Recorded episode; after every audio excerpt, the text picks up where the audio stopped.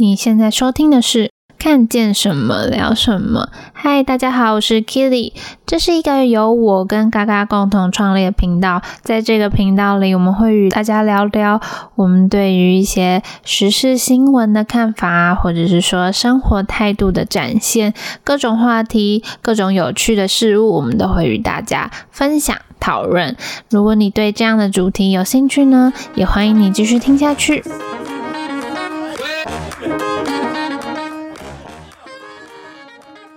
嗨，大家晚安。呃，今天想要跟大家来聊一下关于二零二零年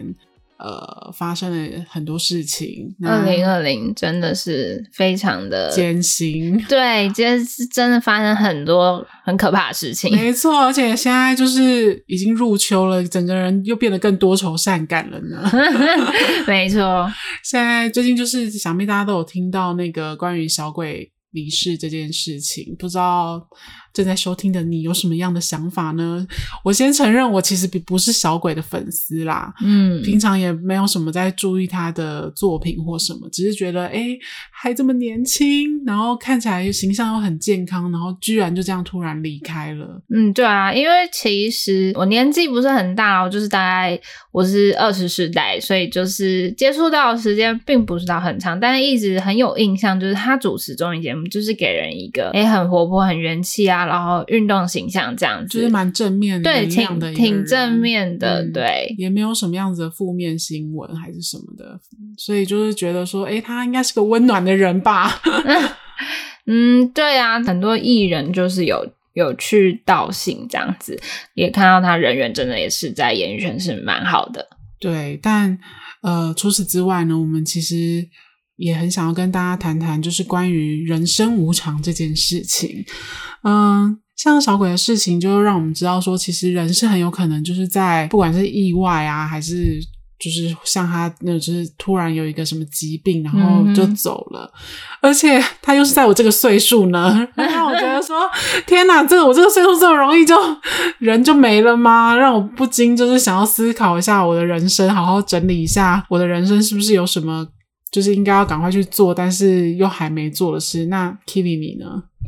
嗯，其实就是哦，因为 Gaga 其实是三十世代，然后我是二十世代，对，然后所以 Gaga 其实年龄是跟小鬼是比较相近的嘛。然后最近就是很多名人就是相继的离世，像是呃前阵子的罗美美啊，或者说国外也是，就是像是黑豹嘛，对啊，对， Kobe 还有 Kobe 跟他女儿。我那时候是也是真的是觉得很震惊，因为他们发生的这些事情，诶，除了黑豹可能是有预期性的，其他都是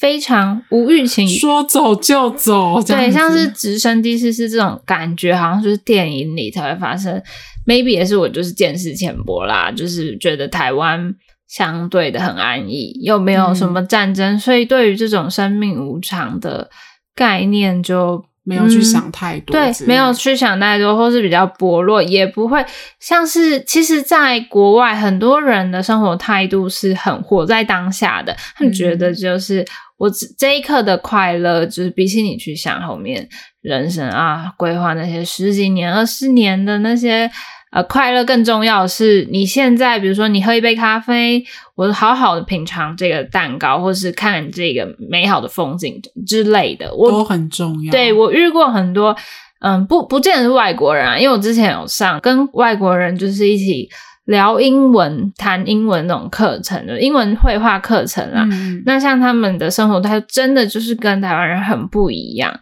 我觉得特别就是在及时行乐这一个部分，他们会觉得诶这样是很有意义的事情，可是如果是比如说像我们这种受教育在亚洲长大的人、嗯，大部分人都会呃比较属于什么未雨绸缪啊，对，觉得退休金就是要提早做好准备啊，然后就是庸庸碌碌，就是很很劳碌命，很认份，然后很努力的去工作，然后希望可以多存一点钱，好好退休，好好养老。可是那都是在为了未来做准备，其实也没有错，但是好像很少去思考说，那现在这个当下我应该要做的事情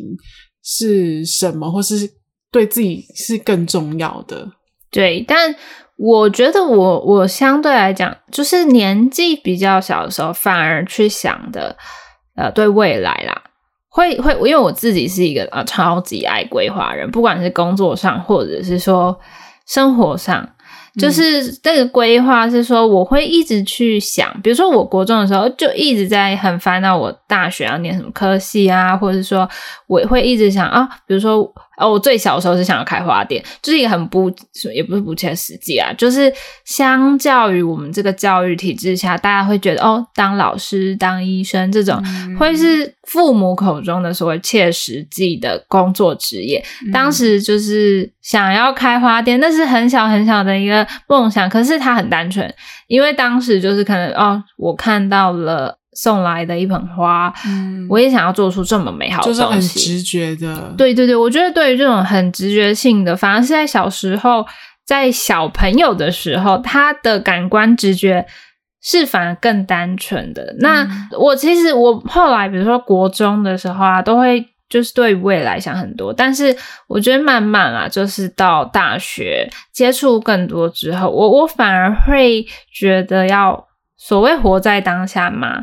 我觉得比较容易是呃比较多是享受人生这件事情。比如说我会愿意花比较多的钱啊，去享受呃一个一一个舒适的旅程，类似这样子。哦、对对对，比较愿意投资在自己身上，比起在嗯、呃、未来的时间，因为那种是不确定性。因为我是喜欢规划的人嘛，其实对我来说，投资在现在当下，反而会让我不会觉得投在未来是一个不确定感。其实我可以理解你的你的想法，我觉得就是一方面当然你要很积极的去规划你的人生，因为你首先你必须要很了解你自己，然后呃知道自己想要做什么，但是另外一方面你也同时要很活在当下，例如像你说的好好享受一杯咖啡啊，好好逛个街、嗯、然后陪重要的人说说话，一天下来就是睡前回想一下，不要让自己有个遗憾或什么的。所以现在听众知道下次跟朋友啊或是跟家人吃饭的时候，请放下你的手机，就是好好吃饭好好聊天。我觉得其实好好的做一件事对现代人来说真的蛮困难的，你觉得吗？对，因为其实哦，因为我其实是在行销领域，算是行销相关领域工作的哦。那其实在做行销这件事，其实就是有点像是在观察我们的 T A， 就是要分析 T A 的动作嘛，或者是说他们呃的行为模式这样子。那其实我们发现现代人呢的注意力是很容易被分散的。对，真的就像是你看我们的社群网站或什么，你滑滑过去的时间就是那么个几秒钟，你会花多少时间停留在一则贴文或是一个影片呢？就真的就是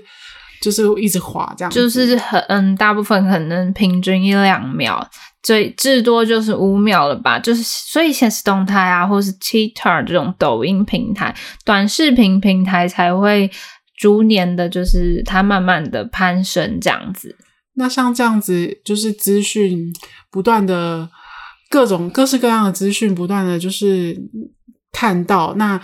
有时候你的那个思绪很快这样就过去了，然后你就会被打断。对，其实你会被打断，而且你会会忘了说诶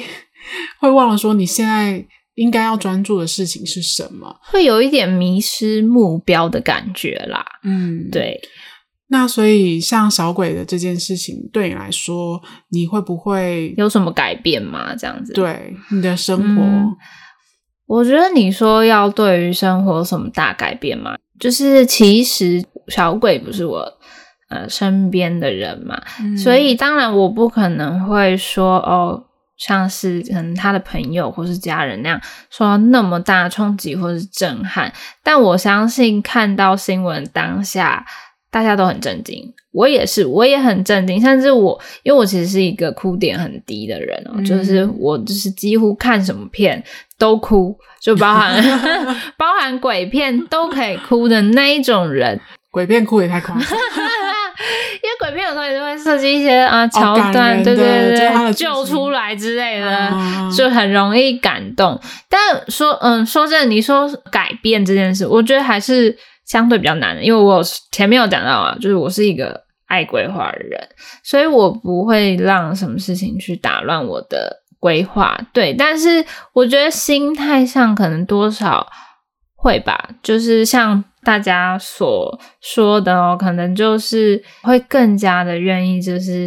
比如说留一些时间给自己，留一些时间给你身边的人，重要的人这样。对啊，像是呃小鬼就是因为他是独自居住嘛、嗯、所以也没有被发现这件事情、嗯、但是虽然他是独自居住，没有跟家人一起同住，可是相信很多听众是跟父母同住，但是你回了家，你跟父母又讲了几句话呢？接触时间其实不多吧，对，回家就滑手机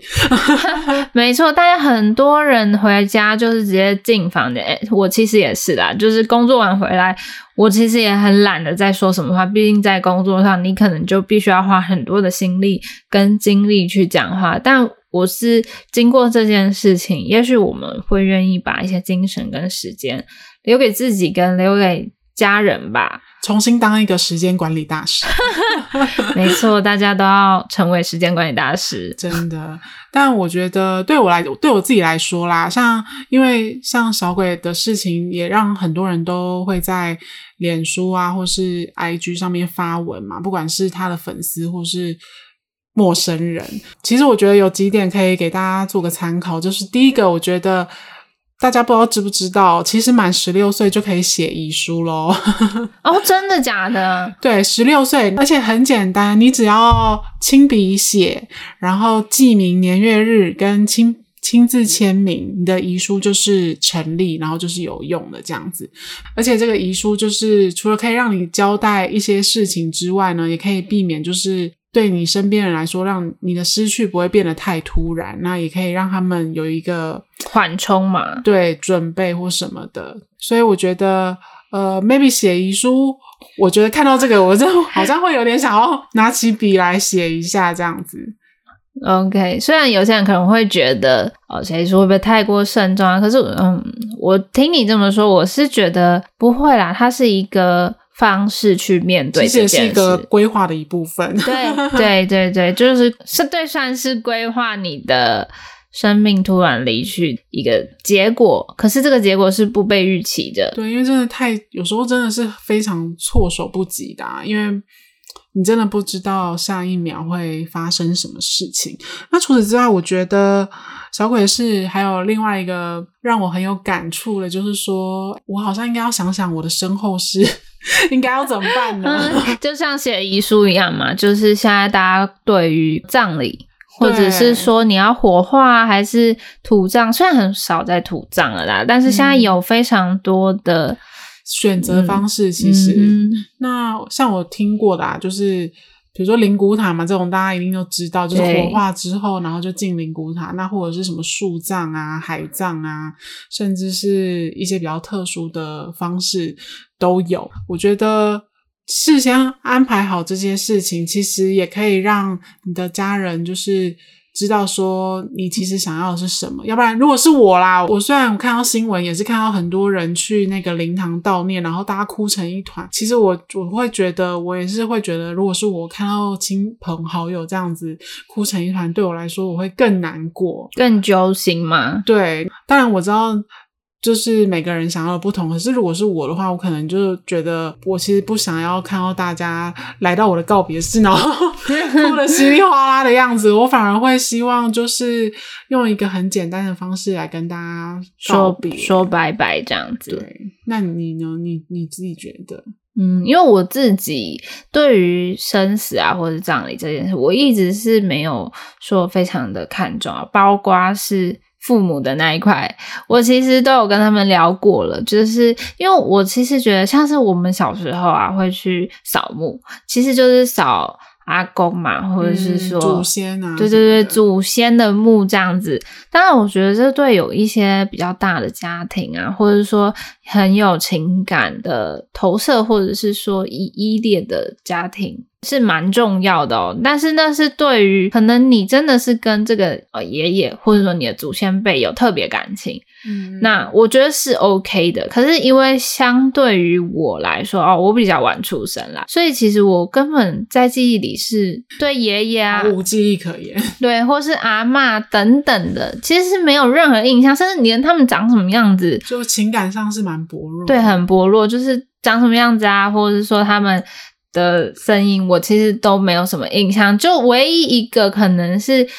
呃，有一个阿嬷是我我小时候有带过我的，那她她还在世，所以就是可能只有对于这个阿嬷会比较有情感上的连结哦，像是这样子啊，后来我都没有去参与扫墓了，这跟个性也有关系啊，就是因为我觉得呃，我很表面的在做这些所谓扫墓啊或是祭拜，可是我其实跟这个人一点都没有关联啊，我的想法是这样啦，就是个人就是感情上觉得跟他的接触实在太少了，对，自然也不会有什么样子的，对，没有什么敬畏之心。但我觉得去扫正步，其实我不会说其他人怎么样，但对于我来说诶，没有什么意义啦，不管是对我或是可能对于那个爷爷或是说奶奶等等的，相对我觉得呃，这种其实我在我看来都是对于造成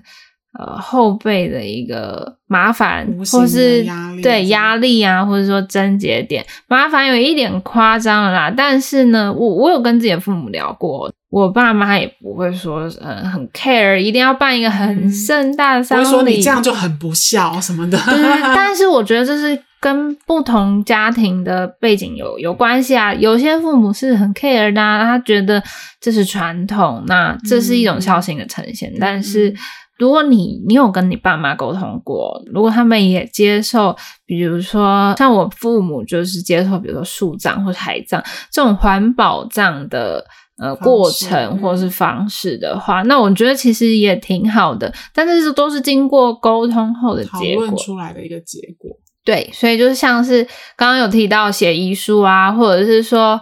诶去讨论，或是说把你希望你的身后事，你的告别是要怎么呈现，写在遗书里，我觉得是蛮重要的。那我自己都是比较推崇